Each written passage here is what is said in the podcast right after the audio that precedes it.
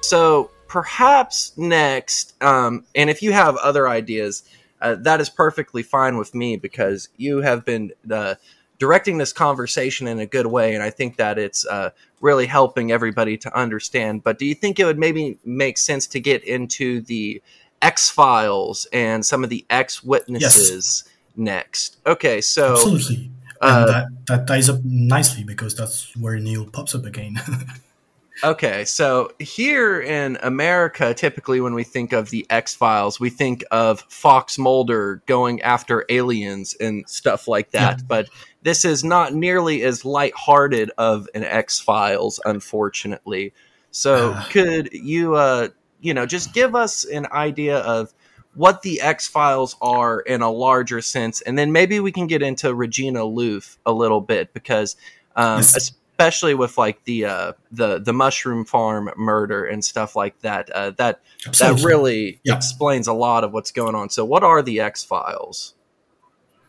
So the, the, the X Files were started by uh, the, the judge in charge of the, affair in '96 uh, when it happened, um, and uh, the judge, which I believe is Judge Conrad, uh, started the Dossier X or X Files in English you know, as a, a, an investigation cell that would focus on um, anonymous people calling in and um, telling their stories, which might be linked to the truth. So he, he set up this uh, landline, you know, that you could call to and tell your story, uh, you know, if it was in any way or shape or form linked to Marc Dutroux, you know, and or even like, you know, um, human trafficking, you know, all, all, all that kind of stuff.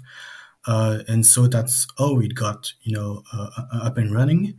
And uh, like you said, uh, the the first um, X witness, X1 or Regina Louf, she was the first person to to call, you know, the the X Files investigation cell, and she like you know she was telling at first like stories that seemed to be you know almost crazy. Like you know, she was um, implicating people you you you just couldn't wrap your head around.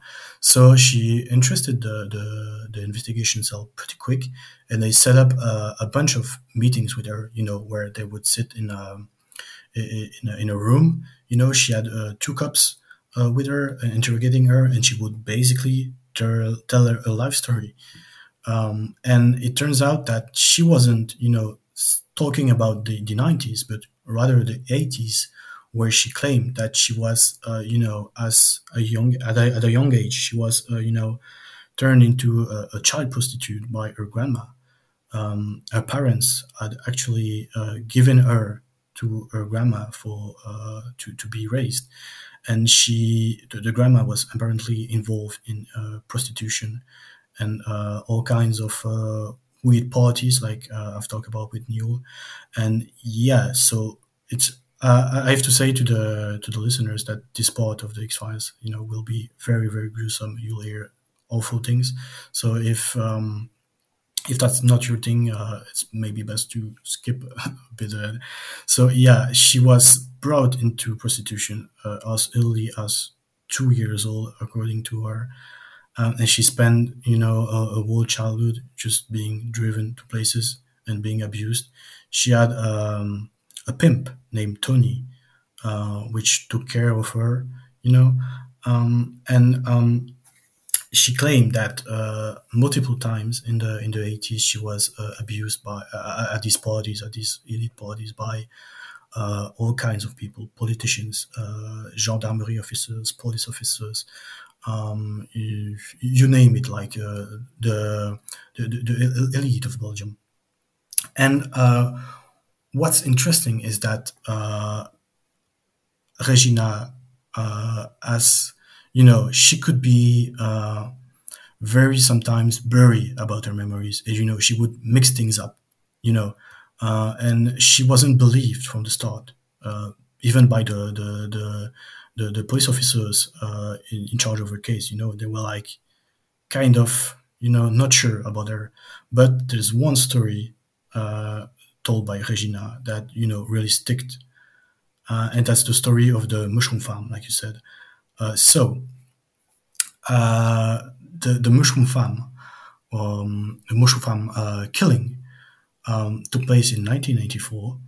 Uh, and uh, it started a, a, bit weird. So the police was alerted of a fire in the area of a mushroom farm in in, in Brussels um, by a call made through a car phone. So at the time, apparently there were uh, I, don't I don't remember what they were called, uh, uh, but there were like um, some sort of cell phones inside cars that you could pick up and use to make calls and it was made. Uh, the call was made from that, which was not traceable, uh, which is an interesting tidbit. So you know, did, did someone do that on purpose, or you know, I don't know. Um, and the call was made um, uh, uh, late at night, and uh, the police turns up, and there's Christine body, Christine, um, which is the girl that was killed in the mushroom farm. So not Regina, but You'll see how that links up later. Um, and she was found dead there uh, in the basement of uh, an old house. So to clear things up, it's called the mushroom farm killing, but it did not take place. Place, excuse me, in the mushroom farm.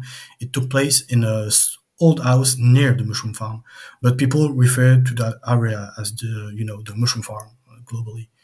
So yeah, um, the the murder took place in 1984, but uh, for 12 years, the police were chasing, you know, a, a punk lead. They believed that, you know, uh, local punks, Satanist punks, had uh, kidnapped a girl and killed her there. You know, it was like a, a ritual killing of some sort. Um, and it took until uh, Regina spoke up about uh, something she witnessed, uh, abuse she witnessed, to you know make the, the link from Regina's stories and this crime, because um, you know, she described a, a, scene where a young girl around her, her, same age, the same age as her, which was 16, I think, at the time in, in 84, um, they it seemed to match the the mushroom farm crime, um, and uh, she mentioned knowing a girl named Christine while she was being questioned, uh, Regina. Um, and so the investigators, you know, tried to dig deeper. They, they, they had no they had no idea they were going into the mushroom farm crime at that time. Uh, they just tried to you know dig deeper into this. Uh, and she said that Christine was sacrificed, you know, after the two girls had trained together to please clients. Uh, so it's a, awful technique used by uh, their pimps, according to Regina, which was if Regina did good, uh, they would hurt Christine, and if she did bad, they would hurt her instead. You know, it was uh, to ensure the girls were obedient, I guess. Um, and she said that she met her, you know, through these trainings. Like, you know, they would get the girls together to to be abused, and uh, a competition was put on by their pimps, you know, between the two girls.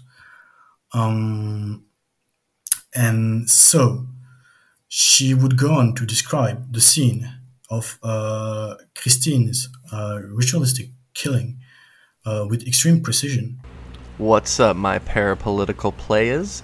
I am Luke, and you just got done listening to a little preview of what you can hear on Patreon. You can just look me up at Things Observed, or in the description, I will have a link that you can just click on and for $5 a month, you can get early access to episodes. And I'm also planning on potentially doing Patreon exclusive content. But who knows how long it's going to be before you get to finish hearing about what happened with Christine or all the other connections to Gladio and the Brabant killings and learn more about the dark underbelly of Belgium because as of right now, you're at my mercy. But if you go onto Patreon, I'll actually be indebted to you because I am going to be receiving money from you. And that puts some sort of obligation on my side of things to keep you guys happy. But, anyways, if you don't have the money, don't sweat it. This episode will be free before too terribly long. But you can not only catch the rest of this part of the interview, but you can also catch the third part of my interview with Nick, where we cover all things Dutroux. So, anyways, if you enjoyed it, if you've got the money, and if you feel so inclined, just check me out on Patreon, Things Observed. And anyhow, I'll have more content for you guys soon. Talk to y'all later.